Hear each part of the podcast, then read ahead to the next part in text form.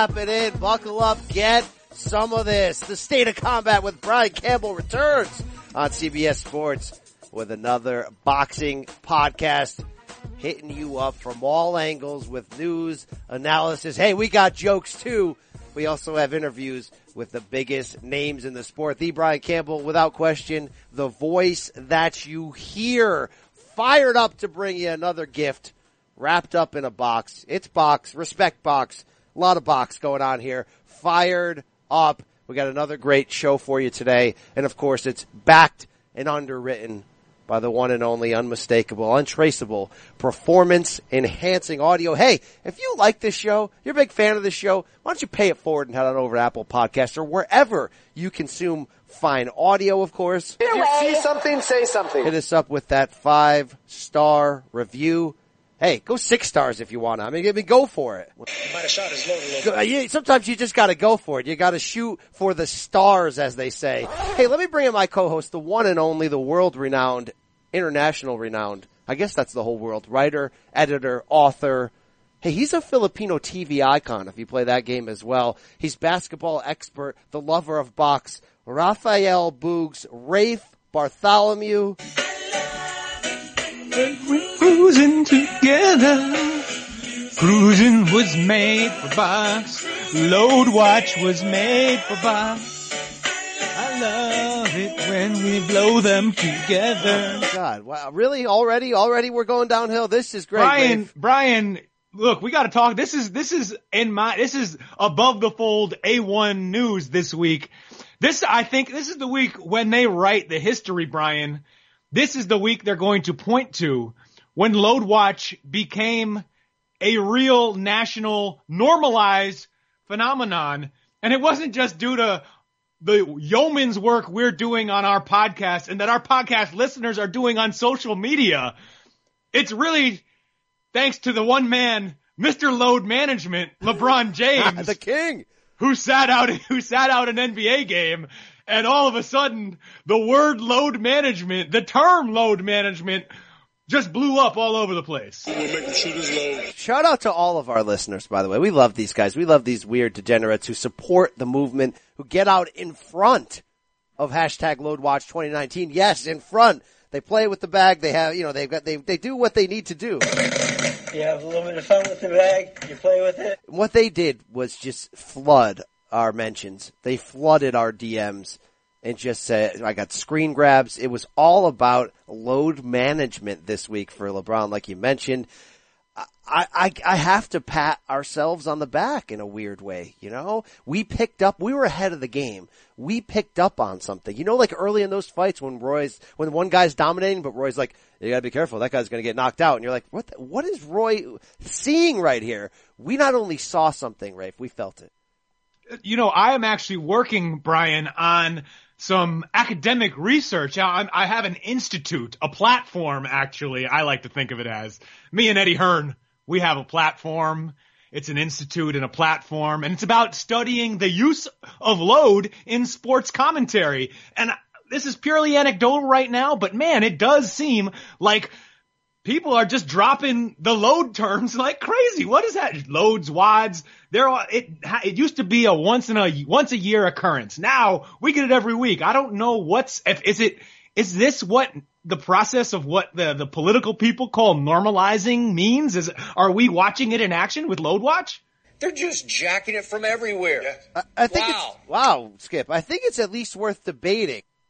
And Rafe, it wasn't just LBJ stepping in this week in the boxing side where this began. We had yet another epic contributor to this movement. Anyone that caught that ESPN Plus card over the weekend and caught our good friend Tim Bradley Jr., I don't think anyone had to get into his ear and say, look, Grisham's doing it. Mora's doing it. Campbell's doing it in the zone. You gotta get in and, and do it. Slater is doing it. Slater. Many, Slaters. guys, many guys are doing it. Many guys. Many guys. Many guys. Bradley, I think, just telepathically picked up on it. Watched the film after the fourth round, it almost looked like he blew his whole load. He didn't have no, he had no, no legs, he had no power. two amazing things about that load watch example, Brian. First, I think it may be li- listeners. Brian, correct me if I'm wrong. I think it was the first time we've gotten a load watch directed straight into the camera. Tim Bradley was doing a stand up and looking into the camera says he may have shot his whole load. And of course, the, the modifier, the whole load. This there, he left nothing left, nothing left over for later. And it kind of reminds me of the classic, the classic line from James Kirkland's corner. And and Wolfe is saying, "Take his soul," and the and the, and the cut man or the second, he's like, "Yeah, take his whole soul." Take his whole wad away. I mean, this is getting out of control. He he may have shot his watts. I mean, at this point, the first one to look right in the camera, in the face, and do it. Look, that that's record breaking. Where does it go from here though? I mean, it probably goes really gross from here, right? I mean, if we're going to be really honest, it probably goes in really bad places, but it's where, how does this movement end? How do we take this to the next level? Well, you look, Brian. I don't think there's anything. I think it. I think it just becomes part of the lexicon. There's nothing to be ashamed of. I mean, you don't want to do it yourself because it's not a good thing to happen in a fight or in any athletic competition, or any other sort of uh, bedroom competition. But still, but still, it's an okay. It's a nice term. It's a good phrase. We can use. We can, work with this. I think it's it, it, it's the the beautiful mosaic, the tapestry of the English language. Let's use it all, Brian. Let's his, open the gates. Wow. Let's let's let, let's touch it all. Do you historically give Floyd the credit at Mayweather McGregor or Sal Pal indirectly for making him go back to the well multiple times? Let him shoot his load, and then down the stretch, do what we do best. When did you think that the fight was starting to turn? When he shot his load and you could come at him? When he shot, he started shooting his load. Oh god! All right, we forget it. Don't answer that. Let's just let's finally get out of here. Hey, we got a packed and loaded show for you today. You want a guest? We got him. Unbeaten junior lightweight champion Gervonta Tank Davis, one of the hottest rising stars in the sport who returned Saturday on Showtime, not against Abner Mares like we thought coming in. More on this to come. He'll face late replacement Hugo Ruiz in a triple header. We'll talk to Gervonta about all that, about his inactivity, about everything going on with him. Of course, we're going to look back at the weekend that was. Of course, we're going to play Do You Care weekend preview style with the one and only Raphael Bugs, and we're going to have all of that and more right after this.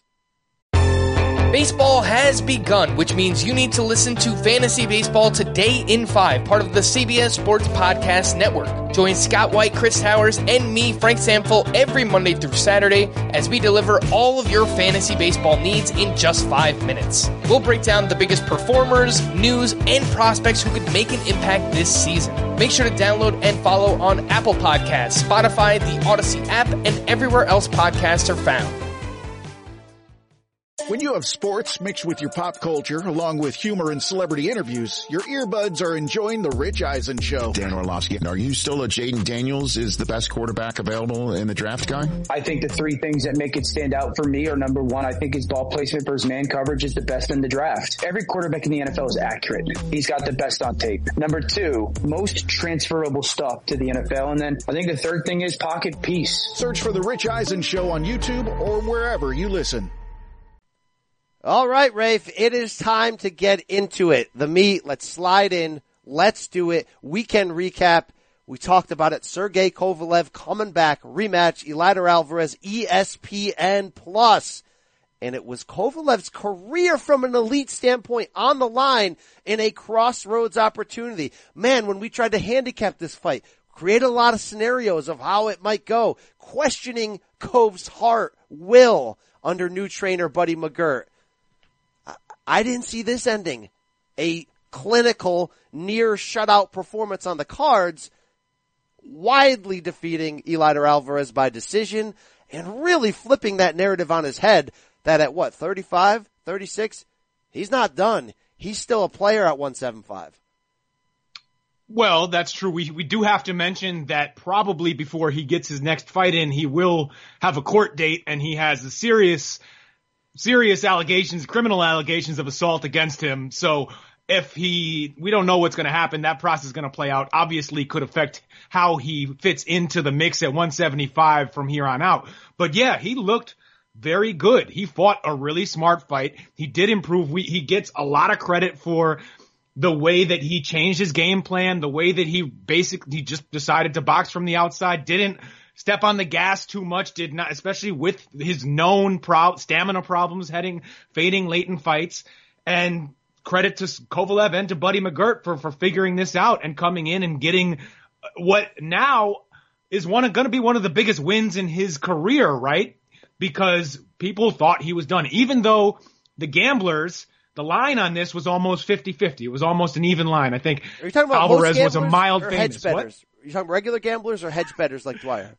Well, uh, the hedge betters are going to figure out a way to, to, to bet. Actually, I remember Dwyer did put out a pre, pre-fight video and said, don't bet this. It's too hard. Uh, it's Dwyer, the week of the fight. Yeah, well, you know, hey, speaking of Dwyer, and you mentioned, by the way, not to be buffoonish to cut you off here, but you did mention we can't avoid Kovalev's problems in his background. That great win, great story. We're going to hype it up right now, but he is allegedly punched a woman in the face in Big Bear last year and will have to face a serious court date. Your boy Dwyer jumped in on that. Right? Let's hope the allegations are false. If the allegations are true, then quite frankly, Kovalev should have his boxing license revoked. Wow. Wow.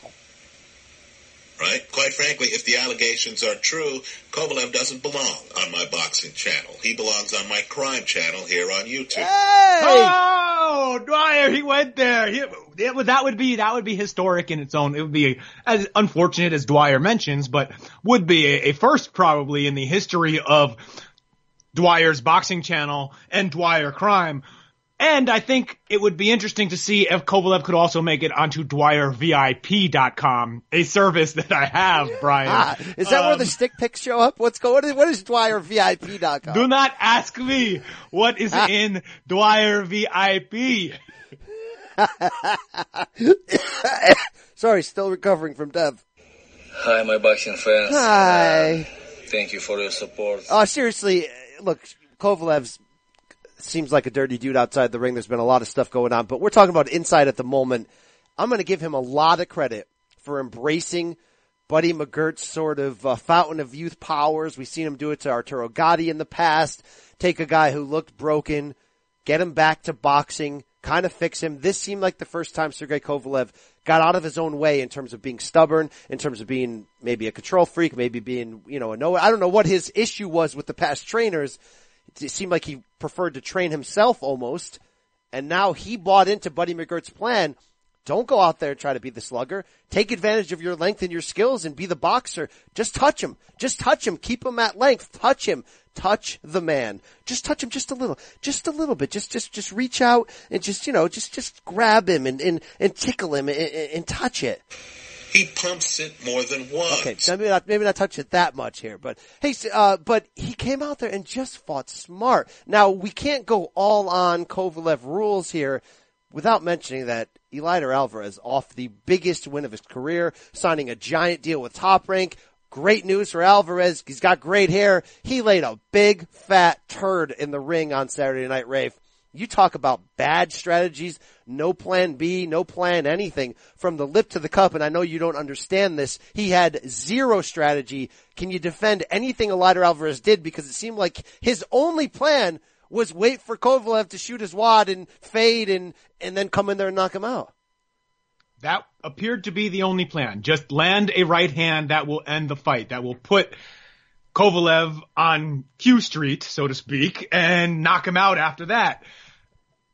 That's not a good plan. It didn't work. And, and Andre Ward, who we, a lot of fans, myself included, sort of rolled our eyes at the idea of him calling this fight when it, when it was announced that, oh my God, they're to let Ward call a Kovalev fight. Ward, who has basically dismissed every former and potential opponent he, anywhere within eight weight classes of him whenever he calls a fight. They're going to let him do this. But then Ward came in and did probably the best job. He was the guy calling the action in the ring, not sticking to the narrative of Kovalev is this damaged fighter. He's going to tire. He's going to get knocked out. He's going, his heart, his, all of his weaknesses are going to finally show the bully is beaten. He's the one who just called the fight as he saw it and said, look, Kovalev is fighting a smart fight. He's winning and, and Alvarez is not doing any of the things that he would need to do to expose the weaknesses in Kovalev's game. He's not getting inside. He's not working the body. He is basically standing at distance and letting Kovalev outbox him in a, in, in the best way Kovalev knows how. Ward was saying Kovalev doesn't really know how to defend against a body attack. He doesn't fight well inside. He can't throw great body punches inside. So why wasn't Alvarez making an effort, especially later in the fight when some, when when Kovalev still showed some some fatigue late in that fight. He did not exactly look like he was cruising, but Alvarez never did the things to to push him over the edge, to break him down, to give himself a chance to to win the fight. So and I saw I I I can't read French the translation that I saw on Twitter, and this is unfortunate for Alvarez, the guarantee was taken off of that big top rank deal. He, he, they still have an option. He'll fight with top rank and ESPN again, probably. So he loses because he lost the fight. He loses the big, the the big, the bright, the top side of that deal. The the, the seven guaranteed fights is no longer on the table. Now wow. you're fight by fight. You want to know why Bob Arum is so smart? We don't believe in. I mean, I mean, come on, Bob. Come on. That, that's fantastic right there.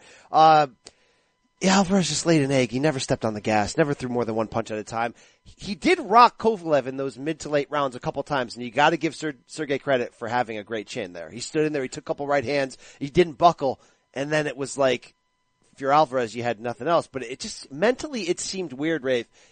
Even with a bad game plan, it seemed weird that he couldn't step on the gas late because you couldn't have been I, that fatigued because he wasn't doing anything. It just seemed weird. So I'm not, I'm not, and believe me, I'm not even remotely going on the, on the fixed side of it. I'm just saying it was just a mentally a horrific night for Alvarez because it just didn't make any sense. Maybe he was a little more fearful of Kovalev's power than we realized and that's why he only threw one punch at a time. I'm not sure. I mean, you do remember what Dwyer said. The man with the bigger bullets is going to be Kovalev.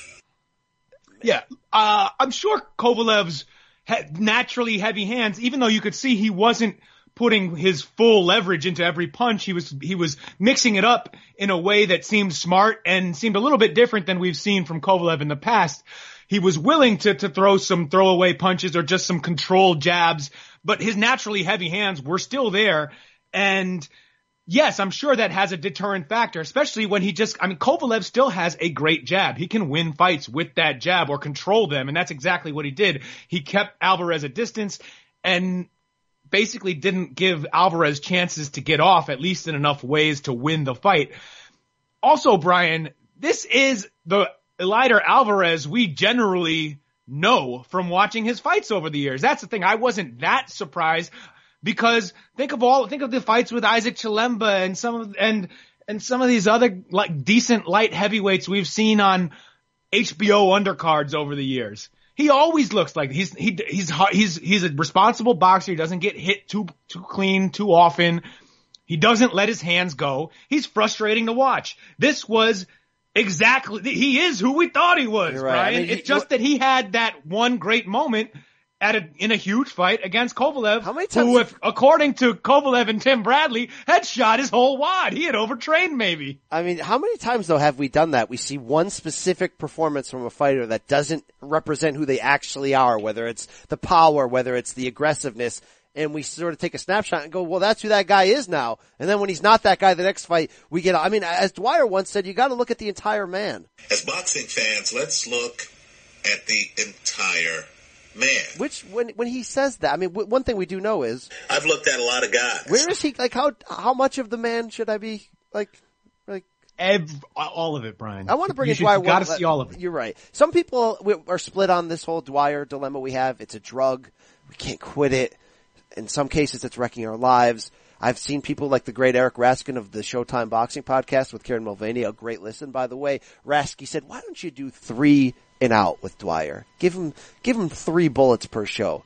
You can't contain somebody like Dwyer with three bullets.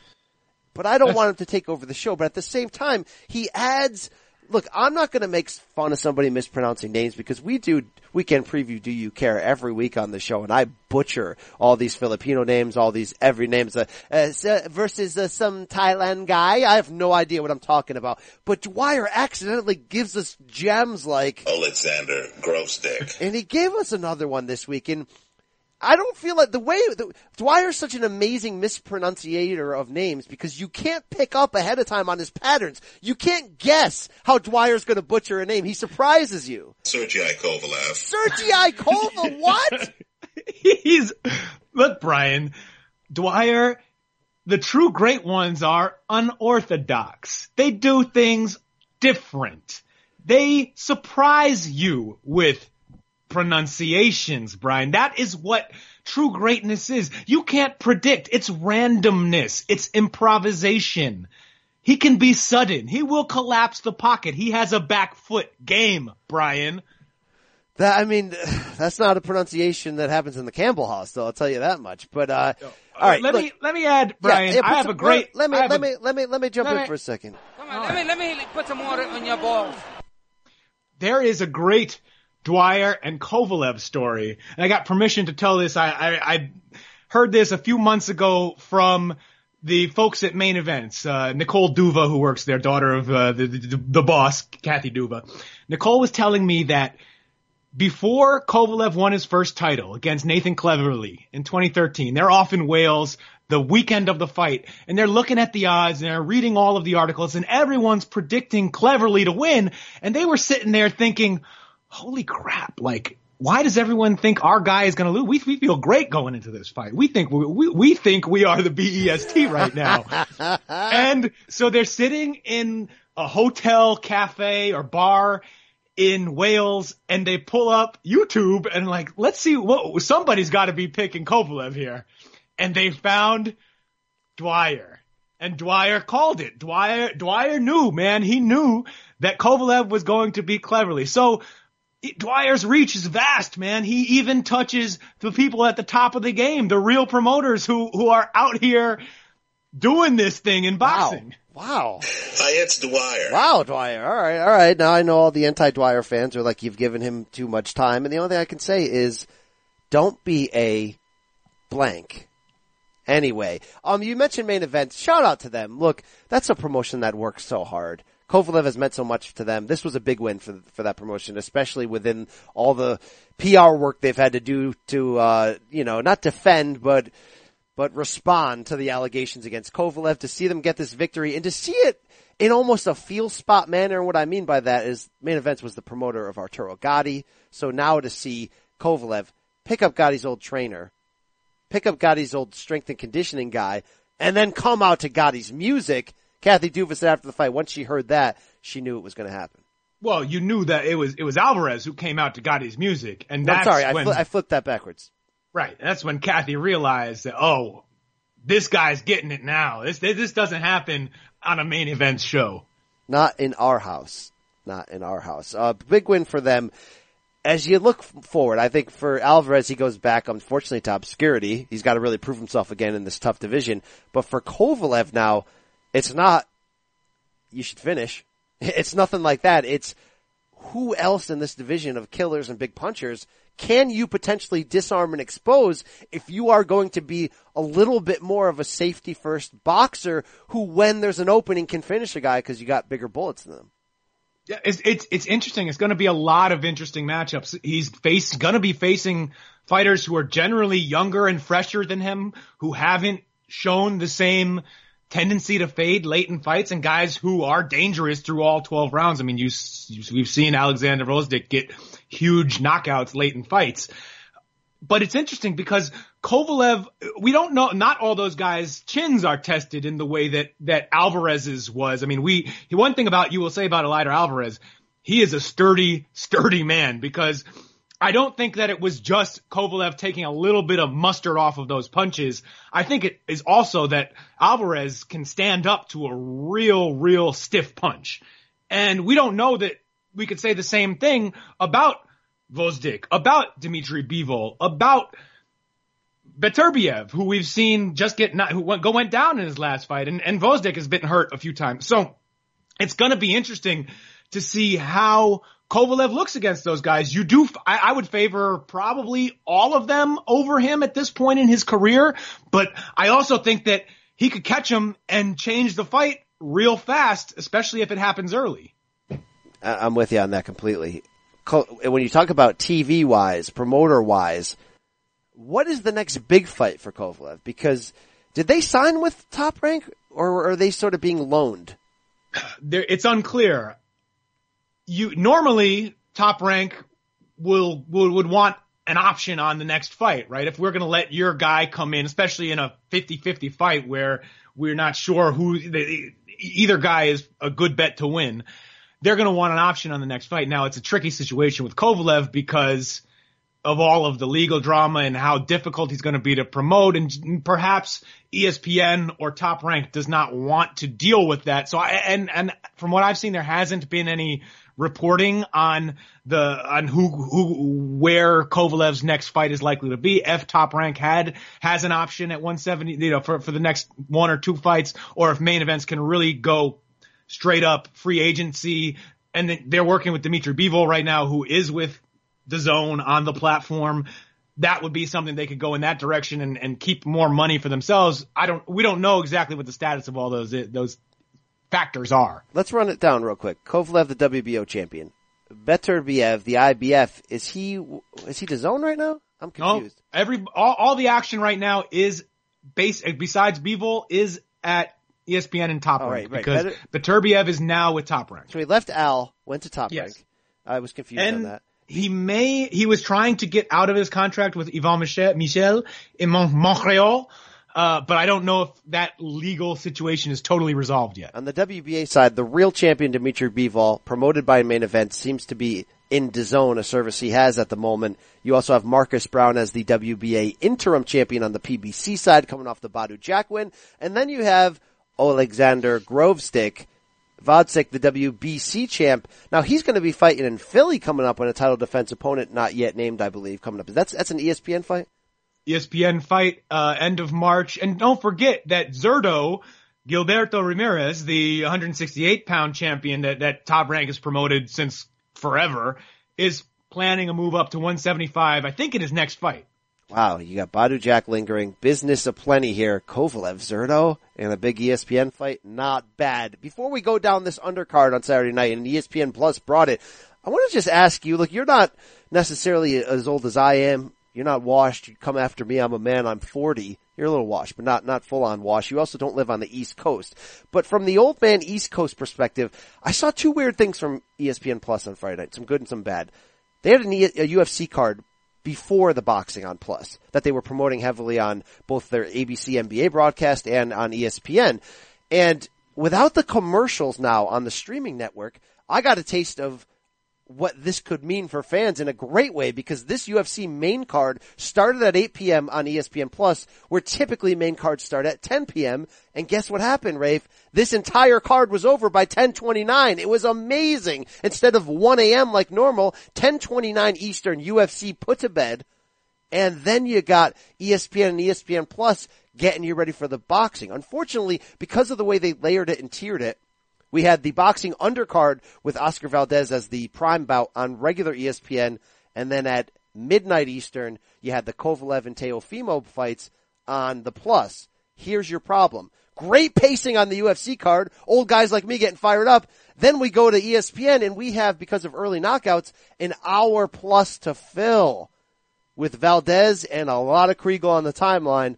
And then we get to midnight and they still stretch that bad boy out and suddenly Kovalev's not ending till 1.30 a.m. Eastern. I know you're a West Coast dude. This doesn't affect you. You're probably up drinking Modelo's. You, eh, you're not, you're not, it's not the non-factor. For me, I went from as high as can be with UFC to like, where are we right now? It's tough. I don't, and it's hard to figure out where were mistakes made. Was there any, was there a way to mitigate against it? How many of their how many fans are switching over from from MMA to to boxing in the same night? Are the audience uh, there should be some crossover you imagine, but I don't know. I didn't I didn't pay too much attention to the to the UFC card.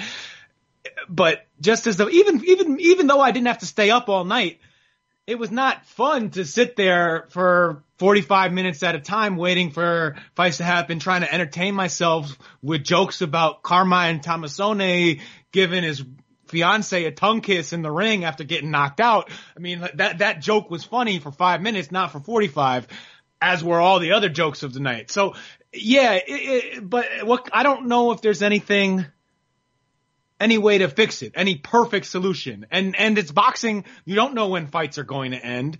And there's, it's just one of the problems with, with, with the sport. I think with the, with stream, when thing, pure streaming cards like DAZN, when they do it, it does, it gets on my nerves more when they space out a card.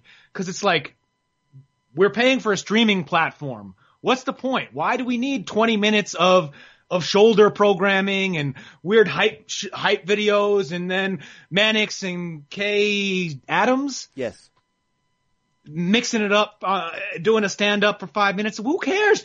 I don't like. I just give me the fights. I'm paying ten dollars right. a month for this. You nailed it. We're paying extra for these services. These are serv, you know. On Showtime, a service I have. We're paying extra for these streaming services like DAZN and ESPN Plus without the need for commercials, you'd hope it moved faster. I was intrigued by UFC moving faster, which seemed a calculated move by ESPN to get to not have UFC and boxing overlap each other. Smart move at the moment. Then that thing really got stretched out. But let's get into that undercard, that co-main event. Teofimo Lopez Jr. The Amazing. Da- the damn takeover. Shout out Evan Korn, the corner man, who hooked us up early on the rise of this takeover. Rafe, Diego Magdaleno goes down. It's a stoppage. This was a legitimate veteran, gritty opponent who's got some craft, certainly had a lot of toughness. Remember two fights ago, after Teo knocks out rock hard mighty Mason Menard for the knockout of the year, what, like three weeks ago it feels like, and he's talking Loma and I'm going, bro, no, you're like 22, slow your damn roll. Get in DMs, do a Ryan Garcia, go impregnate half of the East Coast, take your time. Rafe, I was wrong, and I was wrong about how good he is, how potentially great this Teofimo Lopez is, the craft, the athleticism, the counter punches from sick angles, the explosiveness, the power. Holy crap. He's ready. He's ready for it all. Take my money, take my pants. He's ready for it all, Rafe. I want to, I would definitely want to see it. I don't know if I actually believe he's ready because he still hasn't fought a guy, and there aren't going to be too many guys as good as he looks, maybe. But he, but I don't mean he's ready to Lomachenko isn't going to be there for him to hit like that. Lomachenko's Right. going to be making him think about a lot of new things that he ain't never thought about, probably because you can't imagine them before it's in front of you, levitating and ho- doing all kinds of crazy ass. Pivots and you know, Lomachenko is a whole different thing. Well, I'm not and saying I don't know gonna if anyone is going to ever be ready for what what he does, but I would still want to see it. And yes, I agree with how good Lopez looks, how special he looks.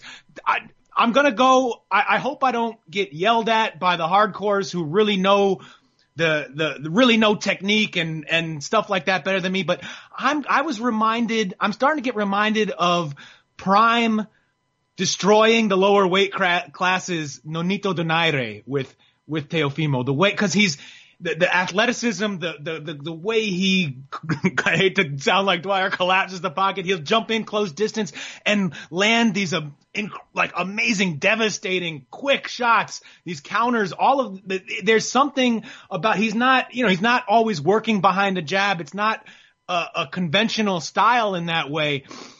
But holy crap, the power, the explosiveness. It to me, it reminds me of, of Nonito just blowing through the Vic Darchinyans of the world back in the day.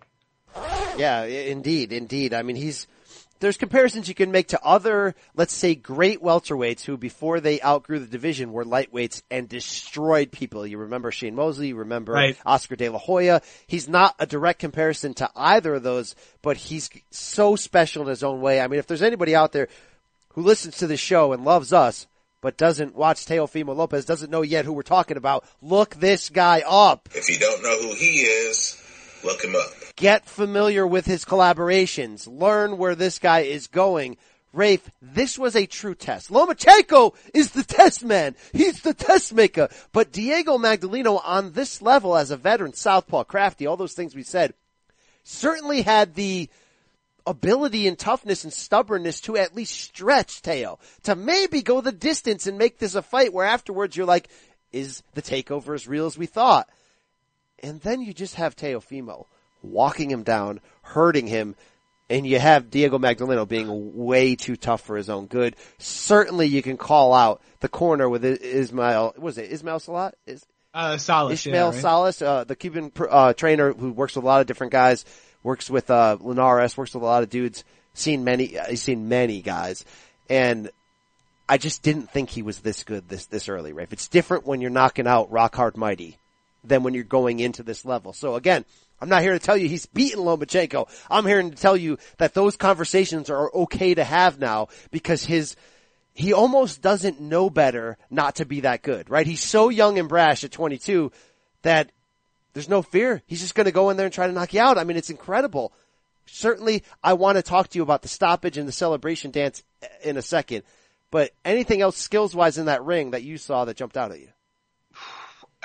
The the full toolbox, man. It it was really impressive, especially because we we do yeah, I got to give some credit to Diego Magdaleno, not for fighting a amazing fighter coming in with some he was he had no he had no chance, right? He was just totally out of his league and at this point in his career in Teofimo's, but he didn't come in there to lay down.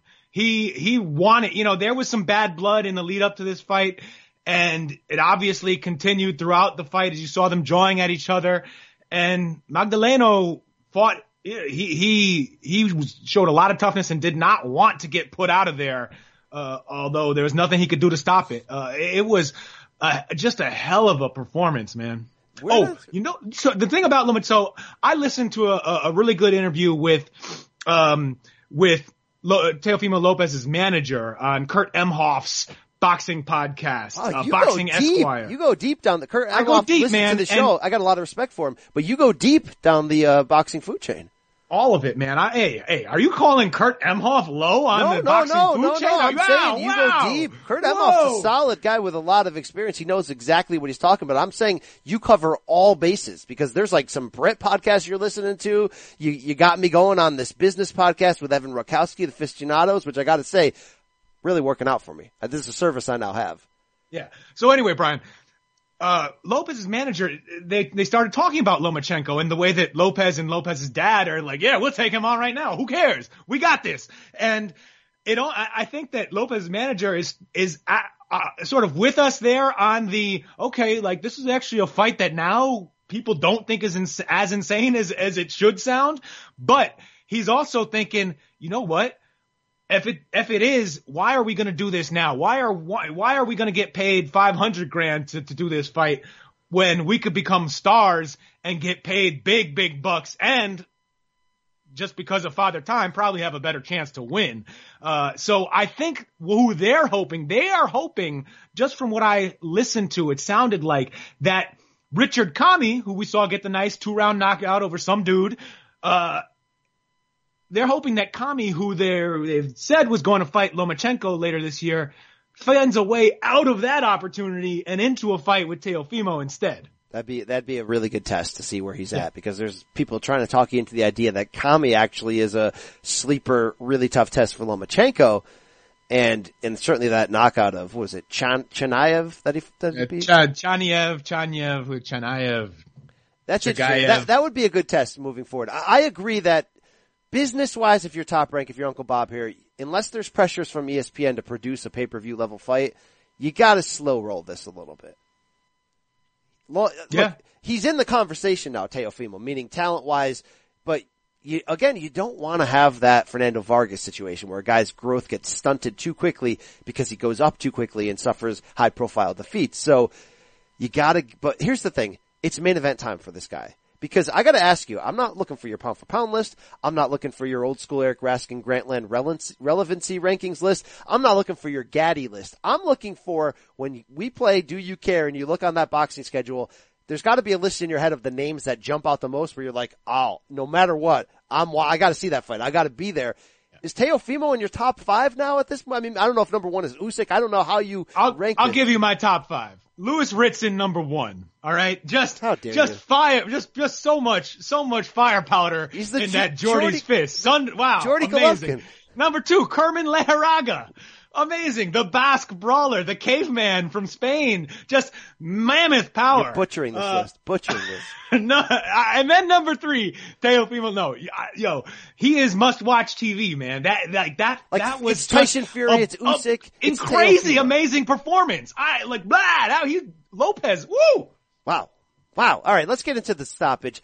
it was the trainer, Salas, that really allowed Teofimo to have this spectacular of a knockout by letting his fighter who was hurt, who should not have been continuing to take that kind of punishment, who really was out of the fight, but Magdaleno was just too stubborn as a veteran, still trying to work his way back in. Salas not stopping that fight when it should have between rounds allowed a spectacular knockout, a vicious, violent, brutal, almost face first, kind of a fell down to his side, but you're done. And then you get Teofimo really getting close to that line, if not jumping over of, I love this guy. He's brash. He's amazing. But did he go too far and not just doing the Fortnite dance? That's fine, whatever. Backflip, all that. But then looking like he's lining up a golf swing on that fallen body and really pouring some dirt on the grave, which got, of course, Jesse Magdaleno, the brother of Diego, who's obviously a pro fighter, jumping into the ring trying to get after him. I'm not going to give you the old guy take and get off my lawn here, but it it did cross that line. It did go too far. Um, look, I I I don't feel great about this whole line of argument only because I was ringside when he slept when when Teofimo slept rock hard mighty Mason Menard. And that was even though we know that a one punch first round knockout like that is a much less damaging overall thing for a fighter than than the kind of six and a half round beating that that Magdaleno took and then was knocked out after uh this past weekend. The Menard knockdown was legit knockout was legit scary. I mean it was he froze in time and fell like a tree on his face and bounced. And Lopez did the same almost exact celebrate. I don't know if he did the, the, the, whatever, the motorcycle hands. I don't, I don't know his dances. He did the flip. He did a Fortnite dance. He, sell, he hot dogged like crazy while a guy was twitching on the mat three feet away. Now he didn't take the swing over him. He didn't stand over him. There's a, that, that extra level of taunting wasn't there. But if everybody loved it when you're dancing over Mason Menard out cold, scary out cold, then don't turn around in next fight when he does the same thing plus a little bit and be like, oh no no no no no no no don't Jim Well, Gray he this. crossed the line, Rafe. He he went up to a fallen guy and added extra insult to injury. Do the flip on your own time on the other side of the ring. Do the Fortnite dance. Do whatever you want. But then he like went out of his way to come back. I'm not saying this makes me anti Teo or not. I know, dude. He's brash. Be brash. He's 22. Like I said, slide in as many DMs as you can fit right now, bro. Because as Ryan Garcia told us, it does go down in there. But yeah, that was a little bit, you know. Uh, now it's making. Here's the, here's the why I bring it up because it's not pro wrestling. You, you don't have to draw the line and say I'm a heel or I'm a face, a baby face, I'm a villain, whatever. But he was a baby face this whole time of a guy we need to see, and this kind of crossed over into villain terri territory a little bit. Yeah, I could see people. Yes, that is exactly what is happening. People, uh, the, the the the broadcasters made a big deal out of it. The the you know fans on Twitter didn't respond particularly well. Look, I don't. I am old. I am my sensibility in terms of sporting celebrations is is old man to the max, man. I, I, I honestly don't like it when dudes hot dog in any sports. And I will say that that is the old man term of all old man terms. Quit hot dogging it. Act like you've been there before. I actually believe in that stuff. That that just like, yeah, I don't care. Of course I did this. You know, that that cool, cold killer type thing. Yeah, What- whatever Fury the style, like I Michael prefer Bendu. that, but I'm not mad at how the guy expresses himself. If he wants to be a young Fortnite dildo, I don't give a damn. That's his problem. Be a douche. Wow, bro. Wow. I'll never fuck. I won't jack up his head till I can't breathe. Old guy Rafe, Jack Reese style saying get off my No, lawn. All right. Exactly. I don't, you know, he probably, wear, I've seen him. He wears leather shoes. I'm out, man. Teo was on uh, Sirius XM radios at the fights with uh, Randy Gordon and gentleman Jerry Cooney, and he said, "quote uh, In response to all the negative backlash for his dance, boxing is a bitch sport." End quote. Wow, because we knew boxing was was this. Boxers looked at like is a like a, a hood hood sport. Like only hood people box. Now it's a bitch sport. He, he may have a point. Maybe we got to soften and be like, it is a fight. Can we? uh, Maybe I don't know. Maybe I just contradicted myself there. But that's an interesting take from him. He's going to do big business. He's going to do big things, Rafe. Uh, it's already crossing over. Even though he fought on the plus on Saturday night, that highlight made the rounds quick. I've had people like, I coach my son's uh, fifth grade basketball team and the, uh, you know, the assistant coach, like, oh, oh yeah, you're, you know boxing. What, what do you know about this Teofimo guy? I'm like, whoa, okay. Oh, you oh yeah, my brother sent me the video. It's great. I'm like, okay, okay. It's getting there, Rafe, already. You know what I am a little disappointed in though, Brian? Remember back before Teofimo, we really knew he was this goddamn good.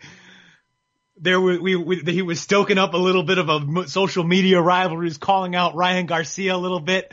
That would have been a fun ending. That Oh, would have been disastrous. a fun, oh, like just, that would be a moment. And I don't think, I think now we've seen too much. We aren't, we aren't likely to see that moment anytime soon. Take his house out away.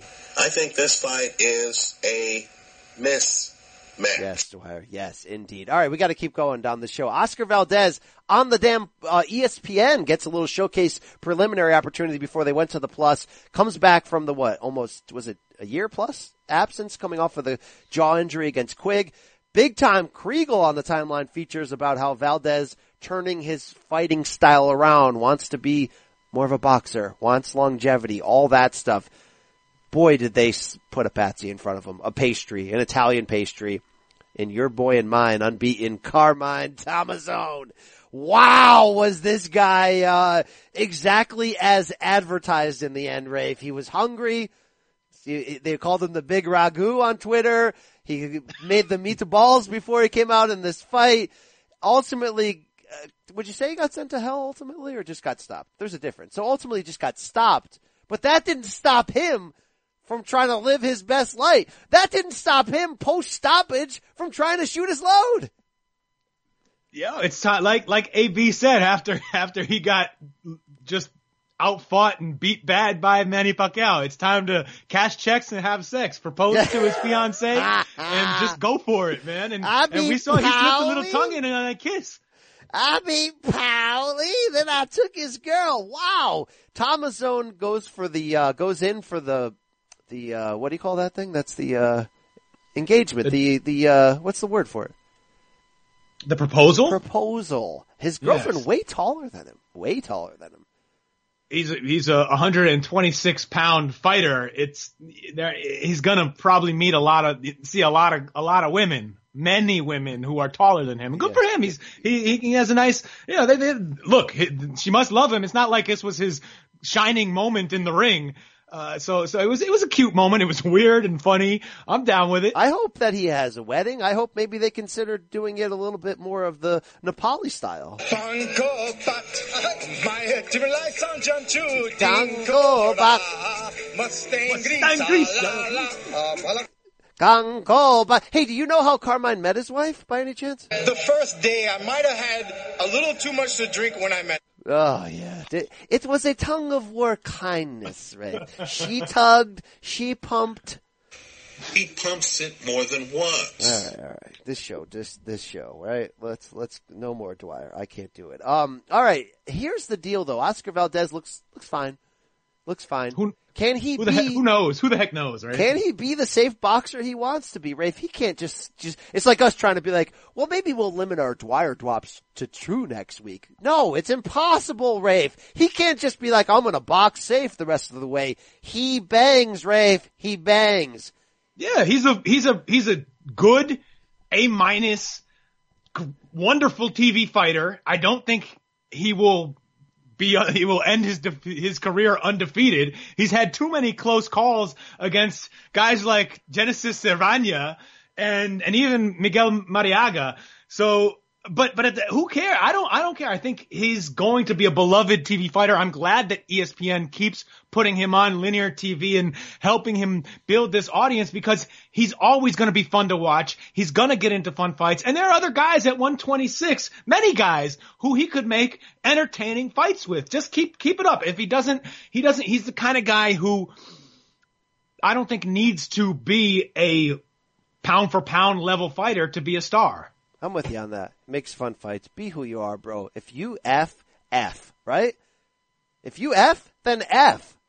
If you bang, sometimes yeah, it feels good to bang him a little bit. That's, we're not banging him enough. Uh, Richard Commey, like we mentioned, knocks out Shanaev. Um, Shania Twain here. I was thinking of Shania Twain there. Uh, I mean, he, he does feel like a woman here. No, this was a good, this is a good win for him, obviously. If he gets Loma, where does he fit in from the standpoint of Linares tested Loma to the level of knocking him down? Sniper Pedraza tested him to the level of kind of confusing him to a certain degree over 12 rounds. What can Richard Commey do against Loma if they, if they really have that, if they bang? Well, he'd, he'd be a big, physical, active lightweight who, who, if he can figure out a way to effing get inside on Loma, maybe it could be interesting. Now, I don't really see it. I think that what we saw, the, the, the so-called trouble, and again, it's in my favorites folder. Go back and look at that Lomachenko Pedraza fight. That was not exactly trouble. It was more, it was a more difficult fight. He did not win every round. It was like a 10-2, maybe a 9-3 performance. That's Wait, pretty, was that a Dwyer reference with the favorites folder? That was, that you're was damn right it was. I, I, will slip it in when you're not looking. Wow. So. Wow. Wow. Yeah. Um, Woo. Okay. But that look, I, the idea that Lomachenko struggled with Pedraza is a little rich to me, and I I still love Lomachenko's quote after the fight when someone suggested, "Do you want to have a rematch with Pedraza?" And he looked at him like he was crazy and was like. You ask him if he wants a rematch with me. Uh, like that, he, he beat him soundly. And I think that the, the, the trouble that we saw there had a lot to do with Pedraza's boxing ability, his craft, his reflexes, his ability to be long and have some, some dangerous counters that Lomachenko had to think about and fight okay. a little more cautiously. I don't see that in Richard Commey. He's a, I think that's an easier thing, even if he's a more athletic looking fighter. And I don't mean that just because in the, in the racist way, but he's, you know, he's, he's strong, muscular, fast, active. Uh, I don't, I think it's an easier puzzle for, for Lomachenko to deal with. We saw it against, I know it was year, a couple, a few years ago, Nicholas Walters, guys who, who are strong and, and, and you think might be able to rough him up a little bit. No, they can't keep him front of, they can't keep up with everything he's doing to him. So I don't see it as competitive as a lot of people do, but it's still a good fight. Commey's improved a lot though. You gotta give him credit from Ghana, so we know he bangs, you know he's tough. We saw him, of course, in that 2016 fight of the year contender against Robert Easter Jr. He lost a split decision. That was a PBC, I believe, on Fox fight that was really fun from Reading, Pennsylvania. He lost a split decision in his next bout in Moscow to Denis Shafikov. He's come back with now four straight wins. I, I mean, look, Commey Loma at this point, yeah, I'm in. I mean, this ain't Commey, this ain't, this ain't Jason Sosa, right? Like this is, this is going to be a fun fight against a long athletic guy who can bang a little bit. Folks, this is the kind of fight that's going to stop traffic. It might be the kind of fight that creates traffic too on ESPN. So let's, I, I, hope we get that. If it's Teofimo that slides in the middle of that, that is fine. Hey, in the zone over the weekend is definitely a service that I have. And I'm a DAZN subscriber. Uh, Ted Cheeseman, the 154 prospect, the unbeaten from, from Britain, uh, failed in his attempt to win, what was it, Sergio Garcia? Yes, yes, Sergio Garcia, the, the golfer, right? Commonwealth uh, domestic title. Yeah, that was a European. That was a European championship fight. Uh, the cheese master, the big cheese, he he couldn't get over that hill. So was, we kind of said, hey, wait till he gets to the world level. He won't be as fun anymore. We'll get sent to hell. He, he, man, all these guys I love from Brit. See, don't fall in love with a fighter, Rafe, because they'll, they'll break your heart. I love the Sandman Lewis Ritson. I called that fight, and then he didn't get over the hill, and you know. Don't fall in love with fighters who no longer exist. I don't think the Big Cheese exists anymore on the level that he once did. Oh, bro, that was that was rough. I mean, he there were late rounds. He's just walking forward with his head down, hands down, eating punches. Uh, what so much heart on that guy, but it was a ugly, ugly beating. And yeah, uh, enjoy fighting at the British level, man. Wow, wow. All right, let's get into latest news. Let's move the pod forward here. Uh, the Wilder Fury rematch, which we expect to happen in the April, May area in either Vegas or Brooklyn, they're down to. Uh, the purse bid got pushed back a week, which is a little bit of a surprise. What does it actually mean to us? Not much. It feels like we're still going to see this fight at least, Rafe. And if you look at the calendar and potential fights, this is the crown jewel. I know we're getting Canelo Jacobs, which you gotta believe on May 4th. I am fired the hell up for that one without question. Let me bring in uh, Jacobs for a second. I'd stop Canelo. Yeah, yeah, you might, you might. But really, Fury Wilder 2 first half of 2019 is our fight. True or false? That's our fight. That's that's it. That's the one. I guess that's our biggest I offering guess. in boxing. Not, oh yeah, for sure. No, I thought you meant me, like the biggest fight in my personal No, heart, which is a little bit twisted some- and weird. You don't want to think, you know, I, I got some weird. I'm wired a little differently, but yeah, that's the biggest fight in the first half of the year. So this is not going to fall apart. We're good, right? We're good. Nothing's bad. I don't. I, yeah, I think that it getting pushed, the, the the purse bid being pushed back a week suggests that the that both Wilder and Fury's teams went to the WBC and said, "Look, we are going to make this deal. We need another week. Don't don't don't go to the push to the purse bid right now." I if I'm I that that makes me more confident that this fight is going to go off more or less as planned. Excellent, excellent. We've also still have AJ kind of going back and forth. Now there's suddenly uh, top cop operator Mike Coppinger getting involved, him and Eddie Hearn feuding. It seems like regardless of all these weird media feuds, these other journalists taking shots at Cop, that in the end we're probably still getting Anthony Joshua, Big Baby Miller, U.S. debut for AJ on DAZN. Brooklyn, or is it Brooklyn or MSG? I don't know. It's it, it is what it is. It's fine. I'll, I'll go. Brian, did did you hear that from your sources though, or did you just hear that from the conventional goddamn boxing wisdom that people have been saying for six months now? You're a, you're, a- you're a quality operator, a quality bloke, and a quality fighter. Uh, let's move on here. What we have is your boy Isaac Dogboe. Man, does he want that rematch with Anu- Emmanuel Navarrete, in which he got beaten down hard in that surprise loss? Uh, do you think your man has a chance of? Uh, is this a smart move to come right back to that? It scares me a lot. I, it's a bold move, and he must really believe that he undertrained or or was not prepared to to win that fight. But how how confident is Navarrete going to be at that? I mean, he really really seemed like he was in control of that fight. Had Dogboe looked taking a scary beating, and if Dogboe loses this, then what for him? I mean, he's he's he's a young young fight. Then I mean, we we kind of joked about Prince Nassiming him after that loss. You lose this one, you might you know, th- that joke becomes a little more real. Yeah, look, we got to realize Kovalev just did what's really hard to do: get knocked out by a guy and come back and beat him soundly. So this would be a a, a real test of who Isaac Dogboe is. He has a size disadvantage, length disadvantage in this one. Eh, wow, I, I, I he'd, he'd prove a lot to me if he can do that. Uh, big news this week was that, as we mentioned off the top, Abner Mares, of course, is out of Showtime Saturday main event against Gervonta Davis. I, I hate that, Rafe, because that was a sexy matchup I really wanted to see. I'll be there in LA for this in your backyard of Carson, California.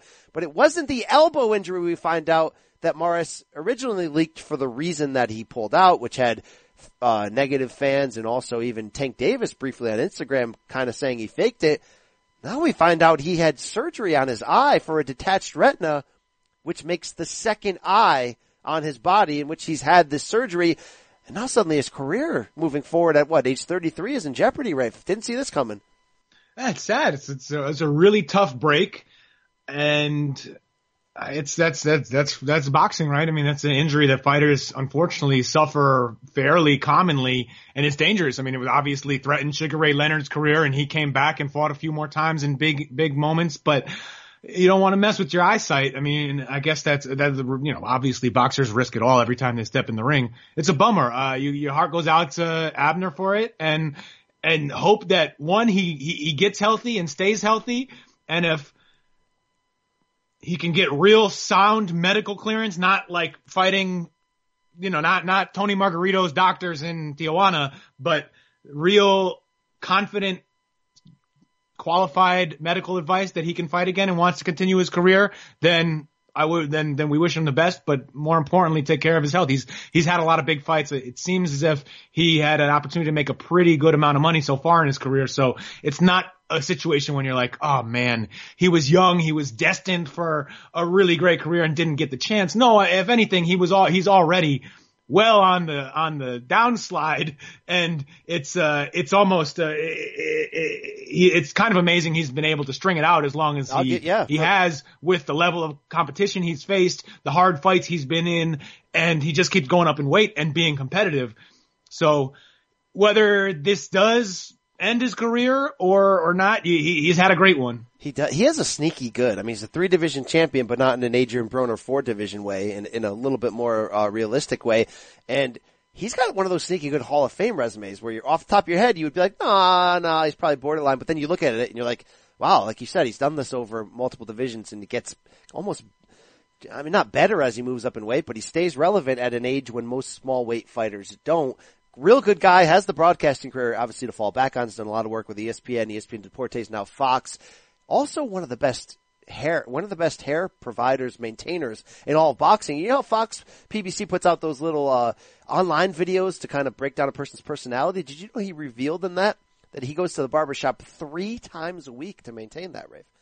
Not just that, but the, just the, the amount of gel. I want to know the amount of gel or whatever product he uses, how much he goes through in a week, in a month, in a year. Because I remember his, his knockout loss to Johnny Gonzalez.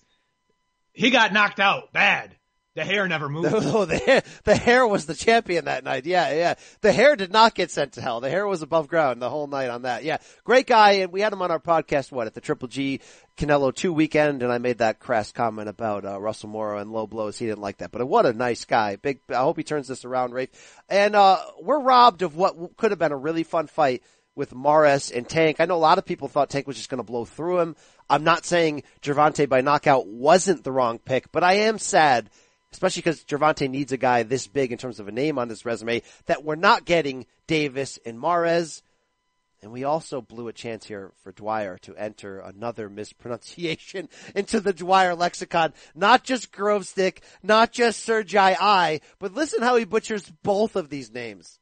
All right, let's talk about Gervonta Davis versus Abner Mares. Abner Mares, who once hit 60 one home runs for the Yankees. Uh, wow, Rafe Gervonta, you okay with that? I mean, it's not, it's not Sir Guy I, but it's, it's not bad either. I don't know. I, he, he, you, we said it already, Brian. You don't know which way he's gonna go with these pronunciations. Uh, I, I got, while we're on Dwyer, I got one more for you. I got one more in the Dwyer pronunciation category. Deal with this clip. One of the best possible fights that could be made in the entire sport of boxing.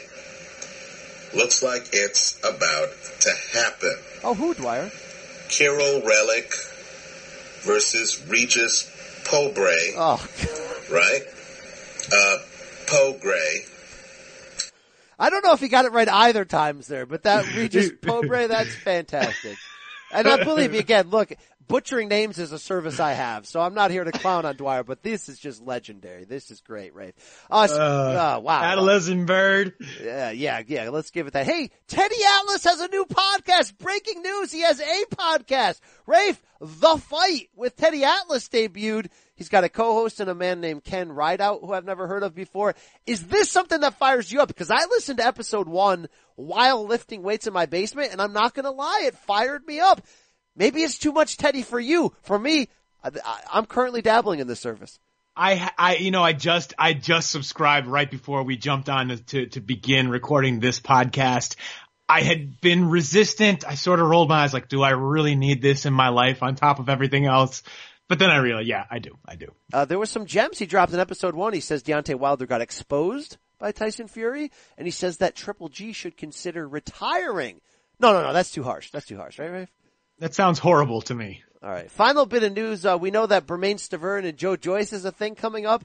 I got a press release about Bermane Stiverne. The last time we saw this guy, he was bloated and he got sent to hell by Deontay Wilder. Obviously didn't train bad things going on here. Here's his quote. That was not me, but a shadow of myself, a fraud, a faker, someone else. My mind was not attached to my body. My heart was not in that fight. I was there in name only. Following that bout, I searched my soul and vowed I would either never fight again or dedicate my life as never before to regaining my world heavyweight title. I've gone to the mountains, the desert, I've dieted. I've lived a life of sacrifice and deprivation to mold myself into a fighting machine. I have boxed a thousand rounds, run hundreds of miles, and worked my body into the greatest shape of my career in pursuit of the world heavyweight title.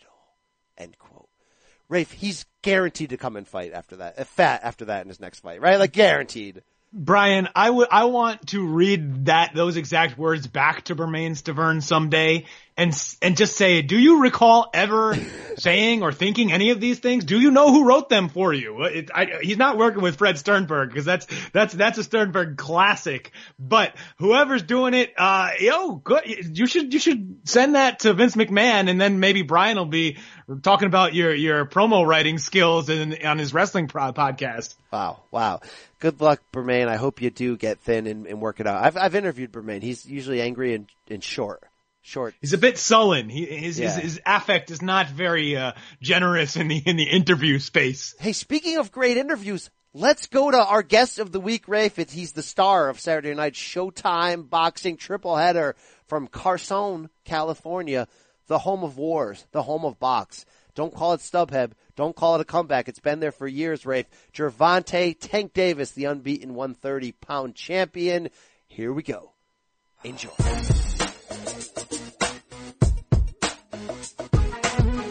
Tank Davis fired up. Late replacement here in Hugo Ruiz, but it's a main event opportunity Saturday night on Showtime. Now for you, 24 years old, building a brand, being called by your promoters as boxing's next future star. How important is this fight from that standpoint of being the biggest name on the marquee?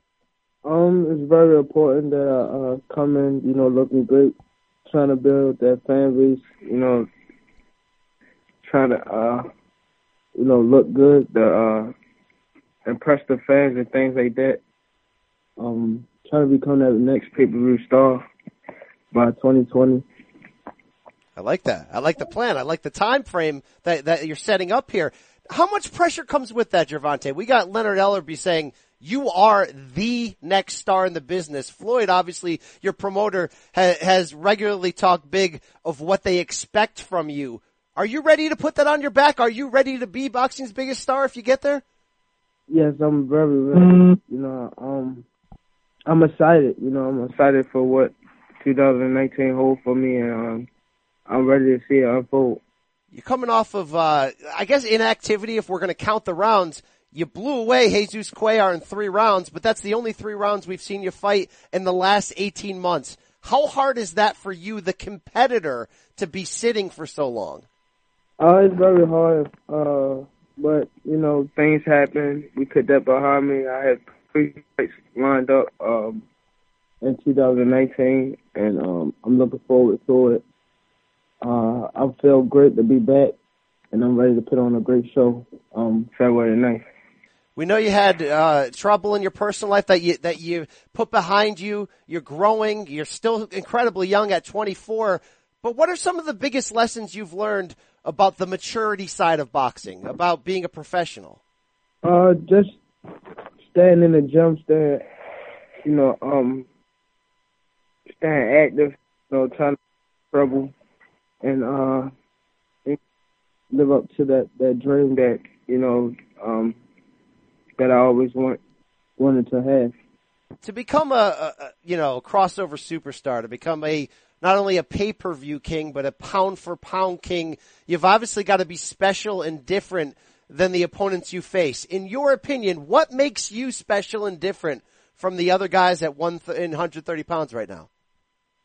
Uh, what made me special and different? Um, uh, I don't know. I just, I, I believe I had the whole package.